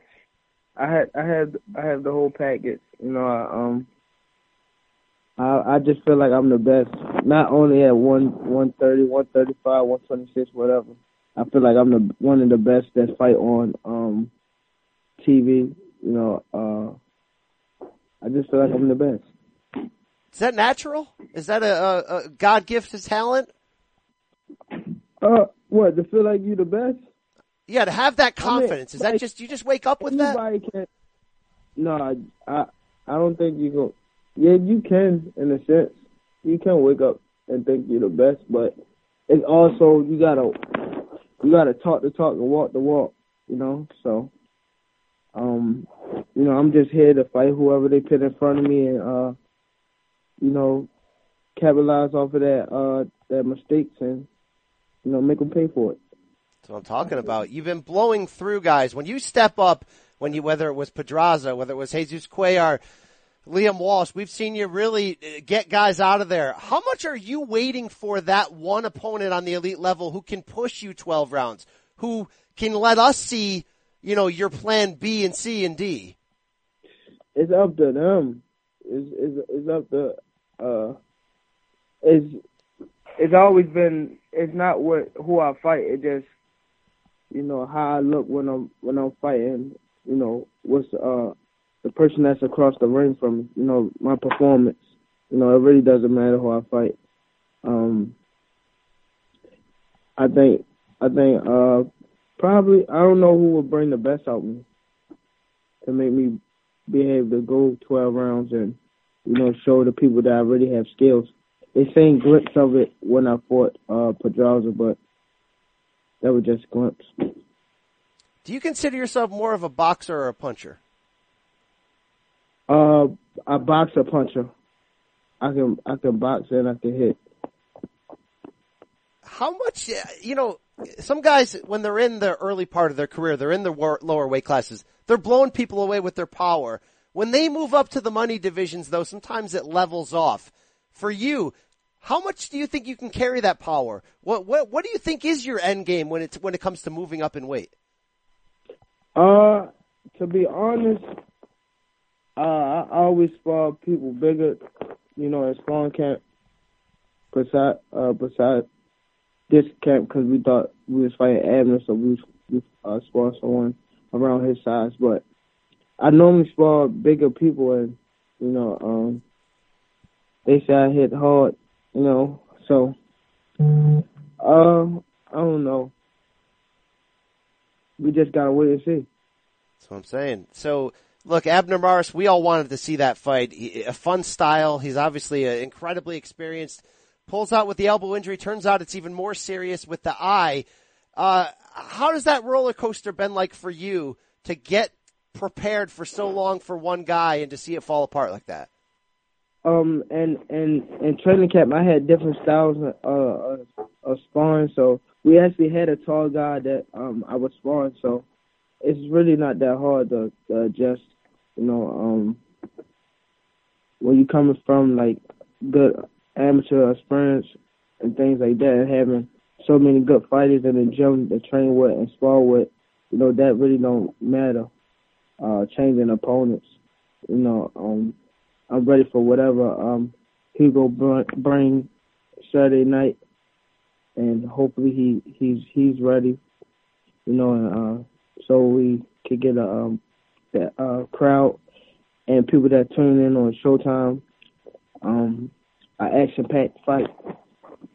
Now, this arena we're going to, the former StubHub Center, of course, outdoor venue in California, now, Tank, this is known for war. It's the it's the West Coast capital of action fights. Whether it's you know the Vasquez Marquez uh, uh, rivalry from back in the day, or any number. I mean, I remember Matthysse Molina at that place. Uh, Provodnikov, Tim Bradley. We've seen such uh, amazing fights there. Are you ready to go to war if Hugo Ruiz steps on that gas pedal? You ready to add your name to that legacy?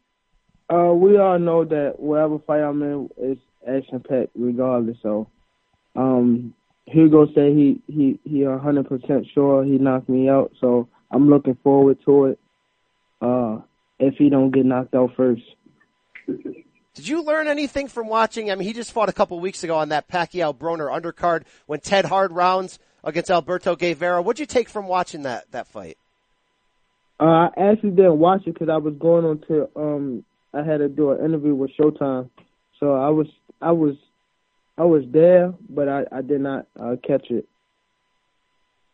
Same business as usual, though. Get inside that jab, take him out of there. What what what do you? How do you think this fight's going to play out?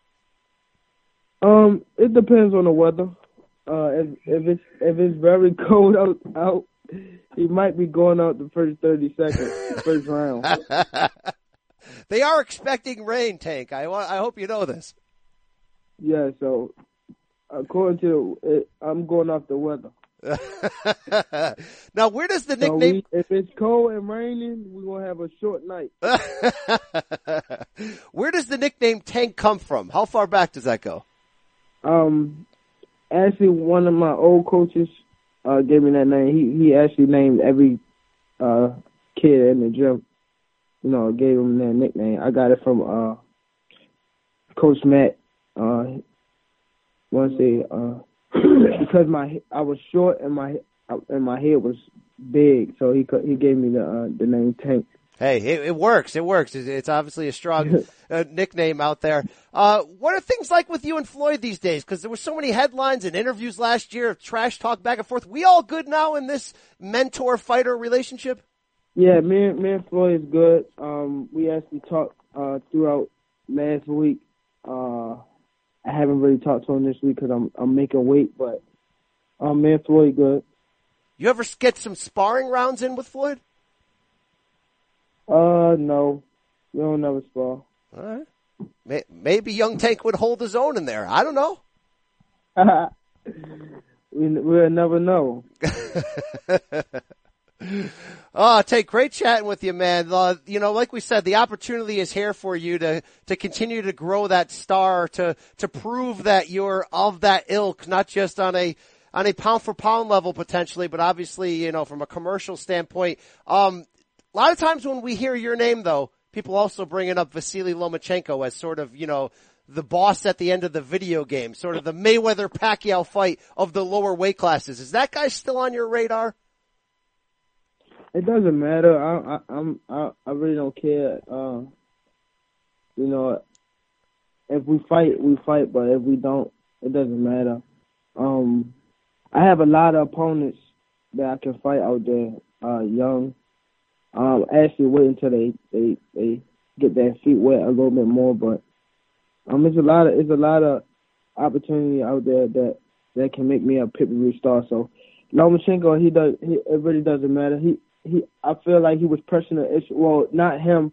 His, his team was pressing the issue because he was getting up in age, you know, the, um, to try to get the fight while I was super young, but, um, I'm ready. I'm ready for whatever they put in front of me, and we'll see down the road.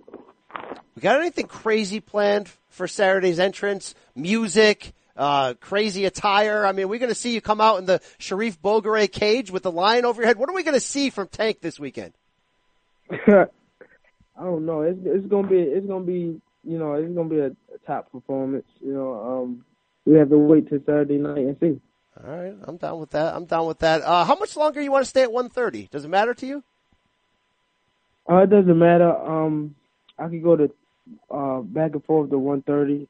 Uh, I'm at 30 and 35. Uh, I hear that some of the 20 people from 26 are moving up, so it's a lot of opportunity for me. All I right. can That- go to 40 too.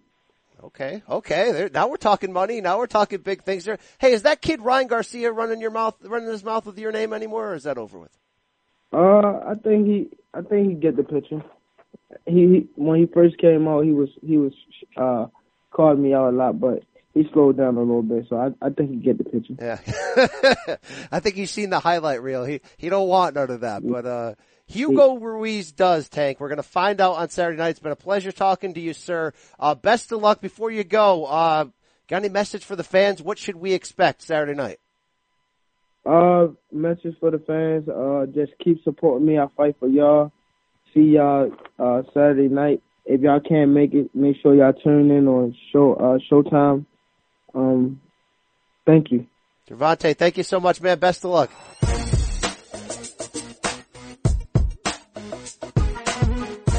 You heard from Tank. Now it's time to break down the fights this weekend, Rafe Bugs. And of course it always starts with Do You Care Weekend Preview Edition. Rafe, you, you ready? You fired up? You in the slot? This is a, this is a I, I've I've peeked at the schedule, Brian. This is going to be a very rough, busy weekend. Wow, wow. I'm going to be busy. How busy do you, you know? How busy would you like to be this year? Busy. All right. It's, it's of course the big one. Saturday night, Carson, California. What's the name of this new place? I, dude, you're you're the professional. I expected you to look it up. It's like the Dignity Science Health Resource Health. Pavilion of Goodness and a service that I have. It's a platform, Brian. All right, all right, it is a platform in Carson, and it's showtime. It's a triple header, and of course that main event, Gervonta versus late replacement Hugo Ruiz, 12 rounds for Davis's WBA junior lightweight title. Tough to find a quality opponent on 10 days notice here, Rafe. interesting with Hugo Ruiz, guy we've seen. Remember those pair of brawls against Julio Ceja back in uh, the ESPN Those were fun. PBC days? You saw uh, Ruiz get knocked down in the first fight, get his own knockdown, and then end up getting knocked out. And then in the rematch, he destroyed Ceja via first round knockout. Problem is, those fights came at 122 pounds. He just recently moved up to 126 though. Thought he was getting a title shot on that Manny Pacquiao Adrian Broner pay-per-view undercard. Last minute, Jhack Tepora missed weight badly. So Ruiz fought Alberto Guevara, took a clean and clear 10 round division, uh, decision from him, excuse me. Just a couple weeks later, Rafe, here we go. Said he wasn't damaged from that fight. He'll move up to 130. Now in theory, you almost have a guy moving up two weight classes here, but Ruiz will have a five inch height advantage against Gervonta. Is sort of a long, lengthy action fighter. How do we prevent this from KO1 Tank Davis? What are your expectations here? Well, we prevent it uh, depending on on Ruiz's game plan, right? If if he comes in and and doesn't use that height, doesn't use his feet a little bit. I know he's not the slickest fighter, but he he, he boxes pretty well. He's not like I don't think of Ruiz as as a caveman or as a guy who's just pure pressure or something like that. If he comes in with a somewhat conservative game plan, which I think would be smart given, you know, just having to come up now what's two weight classes from the, the, the, what we thought was his best previous weight class at 122. Coming up two classes, fighting a guy who is very, very talented, has a lot of power. Feel him out a little bit, box a little, see what, let's not rush into anything. I think if he does that, he, he, he won't necessarily be KO1. He might be able to, and, and also look, I don't know that I am so, I trust Gervonta Davis to be in prime condition for this fight or in prime mental condition just because of the weird pull out the rug effect of no longer facing a big name opponent who was going to boost his career. Is there a letdown? Davis is a young fighter. He hasn't been through as much. He might not be as, he might, not have the, the professional maturity yet to, to, to just go through this in the workman like, let's knock this guy out. Let's, let's do this guy like GGG did, GGG. Wow. I'm going way back. Triple wow, G, wow. like, like Triple G did Vanes Martirosyan, get him out of there and move on with the career. So there, there, uh, you, you, you I, I think that Ruiz does not have to get knocked out in the first round unless he asks for it. That's a good point. He's got the length to box from distance. It could end up being a sneaky good mat, you know, fight and, and, and not a mismatch, not a last second, let's put tape on the box to hold it up because you consider Tank, who's spectacular, who has the potential, yes, to be everything Leonard Ellerbe says he is as the star of the sport, you know, five years from now. He's only 24 now, but he's fought just three rounds in the last 18 months. That's a true fact. Two fights ago, Mayweather McGregor undercard. He was given a giant opportunity in that co-main main event bout against unheralded Francisco Fonseca. And what did Tank do? Came in overweight, lost his title on the scales, and then got booed like hell for seven rounds as he tried to go for the knockout, didn't try to box, looked horrible before finally finishing Fonseca. I'll give him credit. Bounced back last April. Jesus Cuellar, Brooklyn, I was there blew him away in three rounds. Looked looked great in that fight. Fantastic in that fight. Looked like who he should be, who we want him to be. But he's coming off a rough year. He was arrested for a, for assault late last year. We know there was a bit of an inside war between him and promoter Floyd Mayweather over the reports were that uh, Tank ran his mouth a little bit too much. The Tank wasn't up to the level professionally maturity that he needed to be for Floyd to back him and give him that push. We all remember Floyd out of nowhere one day going, "I think Tate needs to fight Lomachenko next," and it wasn't like a I want to try to build toward a Pacquiao Mayweather of the low weight classes. It was you almost felt like he was trying to like cash him out. It feels like all that stuff has been fixed, but I think the big intrigue in this fight for me is who is Tank Davis? Okay, because we've seen a lot of guys who's who are the next Mayweather, quote unquote. But there's two sides to the scale. There's Mayweather, who really had it all, the unbelievable ability mixed with the unreal dedication and mind and craft. And on the other end of the spectrum of who could be the next Mayweather, you have the Adrian Broner, who got too much too soon, who didn't have the, the commitment, didn't have the, the mental genius to, to really break down and live this game and love this game, Larry Holmes and all that stuff. Where is Tank on that Richter scale? Because he looked a little bit too much like AB the last two years. Can he get closer to the Floyd side Rafe? That's what I want to see because here's the deal on, on Tank. I think he's going to do the biggest business of his career at higher weights. But right now at 130, he's blowing dudes away. And the problem with that is you don't really see who he really is underneath that. Because by the way, Broner was destroying dudes at 135 without really showing you what he has other than he's bigger than these guys and he's a deft counterpuncher.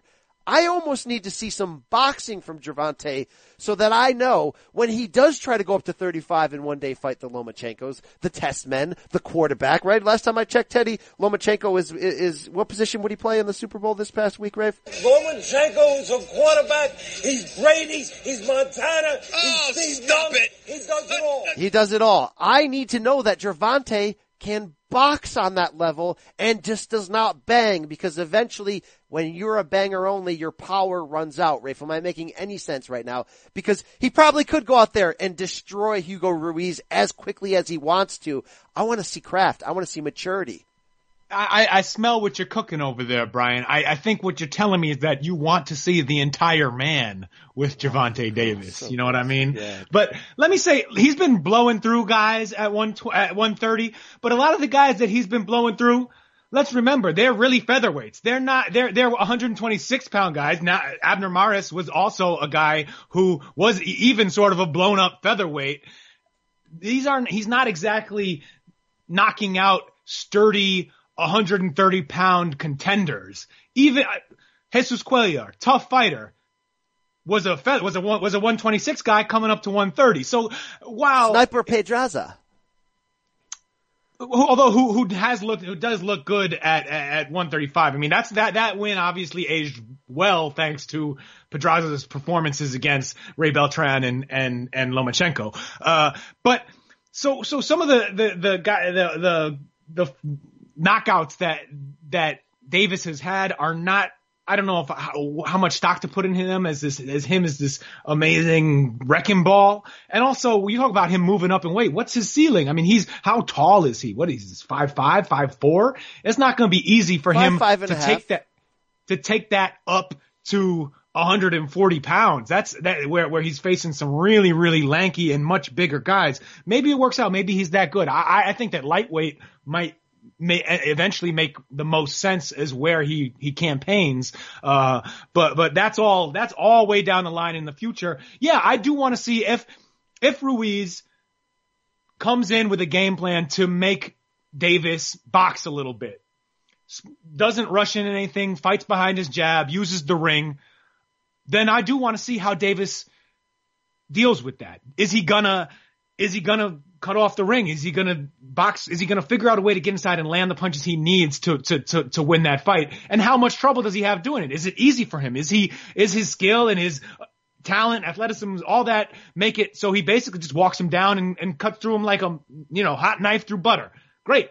If he does that, that'd be impressive. But yeah, I would like to see him deal with something like that. I wanted to ask, there's been, uh, not, not like a heavy criticism, but I, I've seen some, some voices I respect on Twitter, guys like Saturday Night Boxing, Adam Abramowitz, you know, real hardcore guy, knows his stuff, really, really criticizing the, the, the replacement choice of Hugo Ruiz, saying why not go look for a guy like Jason Sosa, who has been at 130 for a long time, is big at the weight, is, he fought recently, I, but I think he got through that without any injuries. Why not look for a guy like Jason Sosa? Why not look for a guy like, even, even elevate one of the, even elevate Javier Fortuna, who had fought, who's fought at 130 in his Great career.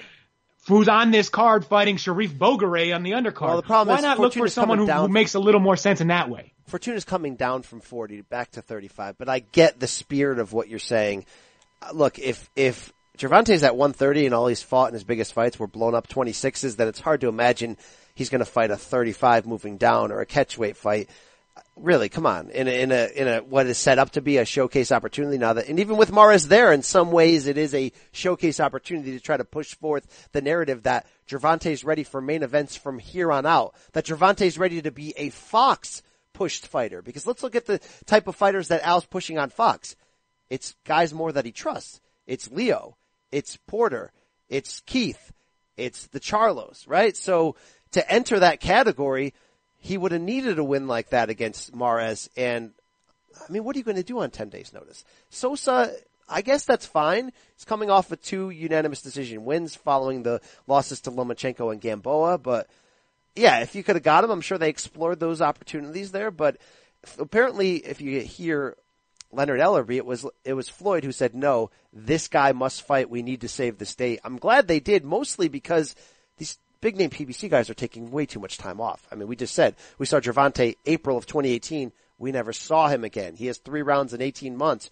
I'm uh, just to be honest with you, glad that they got anybody. I'm glad at least they got a hungry guy in Hugo Ruiz who thought he was fighting for a world title in, in one division south a couple weeks ago and, and still seems ready for this fight. And at least, and that's something Espinoza said in making the decision, at least this guy is a bigger, longer guy where it makes sense for him to be in there against. It's not perfect. Can you get a perfect matchup on 10 days? It's a little bit sad.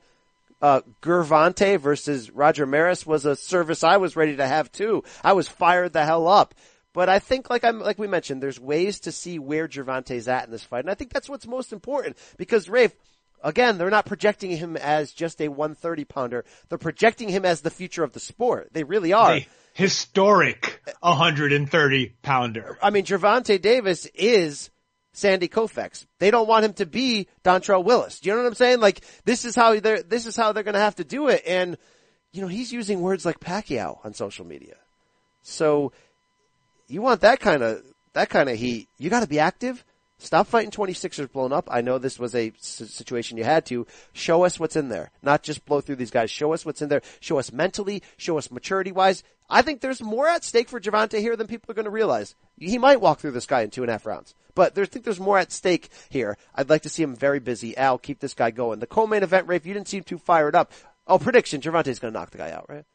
Yes, yes, I agree. Gervonta is go. I, I love me some Gervonta Tank Davis, and I think he's gonna catch up with Ruiz and knock him out. Probably early, but I'd like to see it go longer. Last week you told us you do not care about the co-main when unbeaten Texan 24-year-old Mario Barrios, the 140 prospect who Al Haymon and company seem to like here, is going up against Richard Zamora. Barrios can punch. He's aggressive, Rafe. He's got Virgil Hunter in his corner, which is interesting. Is Did that bring it back in? A little careless? Virgil Hunter kind of did bring me back in. It's been too long. I miss him, man. Uh, obviously, Andre Ward is his main fighter. They've worked together their entire lives kind of he's retired, so Virgil isn't around as much. But we get some Virgil back in our lives with this fight. Oh, he's training Amir Khan for the Bud Crawford fight, which I mean, look, I hate to see Joe Goossen lose that spot, but I we I got plenty of love for Virgil, and I'm I'm in on this one again. You still waiting for that Virgil Hunter Keith Thurman fight? The one not in the ring, the one outside the ring, where Virgil at 60 whatever plans on pulling that ponytail right off the back of his head he knows a few things. The man, he's been around. He knows a few things. Shout out to our Grantland podcast where, where we had, uh, her. By the way, I still have people that reference that interview to this day that go, remember that time Virgil Hunter got all gangster on your, uh, on your Grantland podcast? I'm like, hell yeah, I do. Hey, Rafe, the first bout of this triple header, I like this a lot, Rafe. Please tell me why I shouldn't care, cause I care. 10 rounds lightweights, Javier Fortuna, back down from a 140 experiment against Sharif Bogere, who really hasn't had a fight that matters, what, since he lost to Richard Abril? But still just has one defeat. We know he's going to come in inside of a cage wearing the skin of a lion who he claims killed many people in Africa. I'm here for this, Rafe. Is he going to come in in the cage? Does he still, are- they going to let him out the cage for this fight? Does he still have the cage? Because he hasn't been doing a whole, he's, he's, he's, has fights, but against way, deep undercards against really bad opponents ever since the Abril fight. I think he might have had to pawn the cage and the lion skin by now. You can't use the cage on Showtime Extreme or on the Showtime Facebook page. You only use the cage for Showtime. I mean, let's bring in Tim Lane. But I still got him in the cage. He listens to me very well. I'm gonna let him loose. Let him loose, alright? It's time. I look the the thing I I love about Sharif, but my favorite moment ever, he's getting carried out in the cage for the Richard Abril fight, and all of a sudden I realized that one of the guys he hired to uh, carry the cage, you know, all greased up, shirt off, jacked, is one of the dudes from the Showtime show Gigolos. I, w- I lost my, I lost my mind. I was like, I know that dude from Gigolos. wow, wow. All right. Hey, sorry for coughing into the mic there, Rafe. Stop that crap. All right, Teddy. All right. Uh, Rafe, the, uh, preliminary main event of what is going to be a streamed on so on Showtime's Facebook and YouTube page and social media channel, channels. We have a fight we mentioned last week. We said, where is this fight? Well, we know where it is now. Erickson Lubin versus the veteran Ishe Smith, 10 rounds, junior middleweights. Lubin looking to bounce back from that knockout loss to one of the Charlo bros. Ishe hanging on at 40, still tough, still a tough out. And guess who's gonna call that fight? Your boy BC, Saturday in LA on the Showtime Facebook and YouTube pages. I'm fired up. That YouTube is a service that I have, Brian, and I will be very pumped to see, I mean, we know you love Ishe Smith more than almost any other known figure in boxing. Except he is one of your guys. He has a special place in your heart for reasons I've never totally figured out. But it's a good fight, and it should honestly. This we we mentioned this last week. There's no reason this should be. I mean, I'm glad you get to call it. That is the silver lining in all this. But this should be the co-main, especially with what happened to the main event. Put this good fight with known fighters into the broadcast. I'm with you. This should be on the broadcast. If they're trying to use this as a way to market and push their streaming on social media, I'm all for it because that is a service I'm involved with. But this is a very interesting crossroads fight. Just, you know, we've seen Ishier in this spot. Sometimes he gets robbed on the cards against the younger guy. Sometimes against Frank Galarza, he gets the upper hand. Let's not forget, let's go on record as I went on record back in the day a few years ago. I told you Ishe versus Vanes was going to be hot fire and magic, and it was. Old Ishe makes fun fights, Rafe. And if you've been following on Instagram, he's posting a lot of crazy I don't give an F memes that lets me know he's going to test Erickson Lubin. He's going to get up inside of that thing, Rafe. If you, if you remember what Bernard Hopkins once said in the past, he's going to really find out who this guy is. And that's really what a veteran that hangs on, that's what his role is. I was in your ass and you was ready to quit and you was blowing and puffing and went to your corner like a rag doll, done, defeated, and knew that you lost that fight. That's how gangster I am. Hey, we'll see if Ishe can do it. The only person that likes Ishe more, by the way, is Kieran Mulvaney, the great boxing writer on the Showtime podcast. Love that man. Who, uh, do you know Kieran only got in? You know, he's he's in the whale scene. He's in he's in uh, he's very environmental. He only got into boxing because he once tried to write a book about boxing in Vegas, and Ishe was one of the main subjects as a uh, Las Vegasian. Las I Vegan. did not.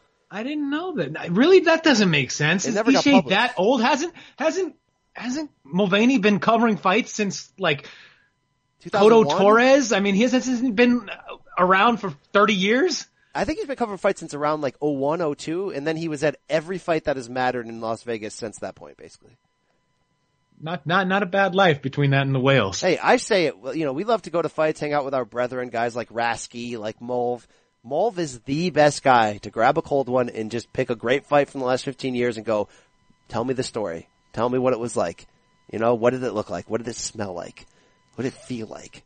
Did you get Penn's digits? I, you know, all those things, Rafe. All those things. All right. Hey, Rafe, we got to roll on out of that. Uh, looking for, you don't, do you care about Eddie Ramirez versus Juan Heraldez, junior welterweights, 10 rounds? I'll also be calling that fight.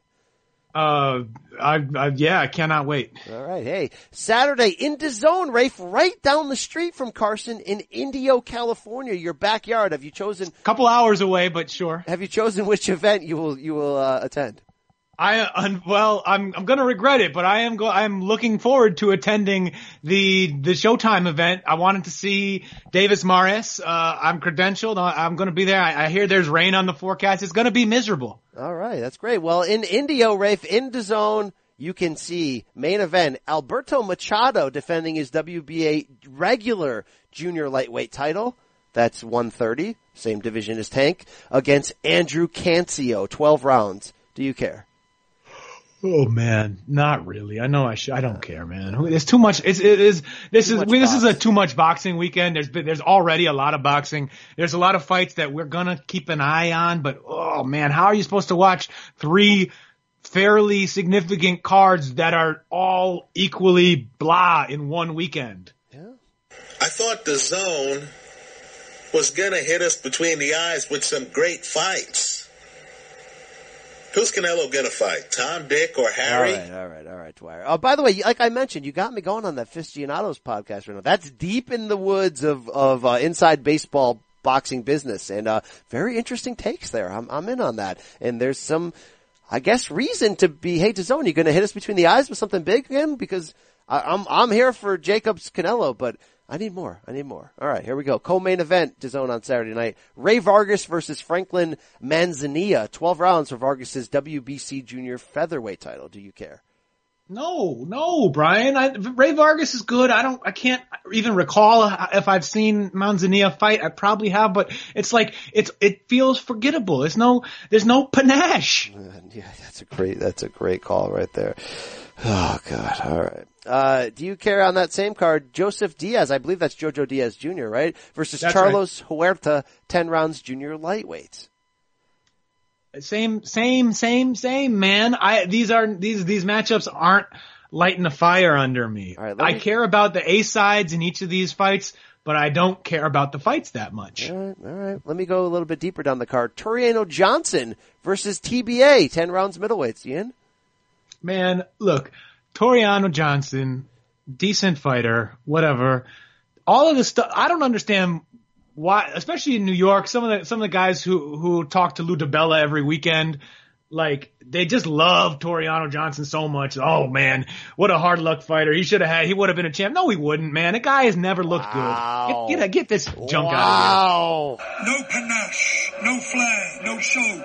waste of money. Wow. Okay. He really had that one fight. It was that, uh, main events NBC Sports, NBC Sports card against, uh, Curtis Stevens. I love that fight. Hey, do that. Bad rematch. stoppage, but uh, I'm a, I'm a Showtime guy, so I can't. I you know Curtis Showtime Stevens guy, so I I I, I liked it even though it was a bad stoppage. All right, Saturday, Norfolk, Virginia, not televised, but this fight matters. I got to get your your care level. Thomas Cornflake LaManna, yes, ten rounds, junior middleweights against Dennis Knife Chief. Dennis Knife Chief. I saw this on boxing scene a few times. You gotta care. I mean, you've got the guy with the greatest nickname, Cornflake LaManna, against an opponent with the greatest name, Knife Chief. Wow. All right, let's move on to Sunday, Fresno, California. ESPN, Rafe, not the damn plus, not the deuce, not the U, ESPN. Fresno, Sunday night. Jose Ramirez, Fresno's own, defends his WBO 140 title against Jose Zepeda. You in? Ramirez gave us that war against Antonio Orozco late last year. So yeah, that's that's what I was going to mention. I have been burned crapping on Jose Ramirez fights that didn't that I said I didn't care about before. He has made me a believer. He is a TV fighter worth watching and whether or not eh, eh, I know my, a whole a whole lot about Zepeda, like I still want to see it. I, I and I've also seen people saying that this is going to be a fun matchup. So, yo, it's going to be a good atmosphere because it's they love Ramirez in Fresno. He's from a, an hour or so away in Avenal, and the Central Valley comes out supports him big. It's it's gonna. I think I, that one I do care because I have been right, taught not to sleep on Jose Ramirez. I'm I'm looking forward to this fight. We going to this fight? I'm going to be in Cali this week. You could talk me into it. I could I could do a quick a quick run up to 99 to Fresno. Hey, corner man, you can can you have a a, a seat waiting for us? Maybe a, a hot dog? Maybe a, anything? Come on, come on, corner man. Want to hang out? Want to brawl out with with uh with Ek? Who's Ek? Oh, Evan Corn, the corner man. Yeah, yeah, all right, all right. Hey, co-main event: Raymondo Raymundo Beltran versus Hiroki Okada, ten rounds junior welterweights. They'll bang at least, right? Probably, I hope so. All right. Uh, your boy Genesis Servania versus Carlos Castro, ten rounds junior featherweights. That's now you're talking. Power. Now you now you're speaking my language, baby. Go Servania. Huh? All right. I don't know if there's anything else on this card worth watching. I don't really speak that language. All right. Hey, that's our show for the week, week Rafe. Um, shout out to Gervonta Davis. Enjoy the box action this weekend. Hey, Rafe and I are going to do a little high five this weekend. We'll reunite the band back together. So, uh, maybe we'll post some, uh, some selfies on Instagram or something. A high five, maybe a space docking, you know, anything. It's, it's anything could happen, baby. It's crazy maybe we can go on another tour of like the Back to the Future filming locations or something. Do you, do you speak you, that? You you tell me where you need to go. I will I will direct you. I will bring you to the Dunder Mifflin office out here. No, they got it all. not- I'm not. I'm not. I'm not. I'm not down with that. Uh, listen to our friends Kieran Mulvaney and Eric Raskin on the Fine Showtime Boxing Podcast. Uh, any other podcasts you want to shout out, Rafe? I know you listen to everybody's. That's I, I listen to so many. I, I feel like I can't quite go out on a limb. I, I, I give a lot of love to those Leave It in the Ring podcasts that Evan Rutkowski hosts, as and and Kurt Emhoffs is also on that network. So they are they are doing some very good work. That's a service that I have right now. I think that's magic. Thank you. Thank you. Shout out to Richard Dwyer as well. Shout out to the listeners. Follow us on our social medias at Rafe Bugs, at B Campbell CBS, at State of Combat. Big guests coming in the future. That's what we do. We deliver on this show. Thank you, Rafe. Two words for the people. We out.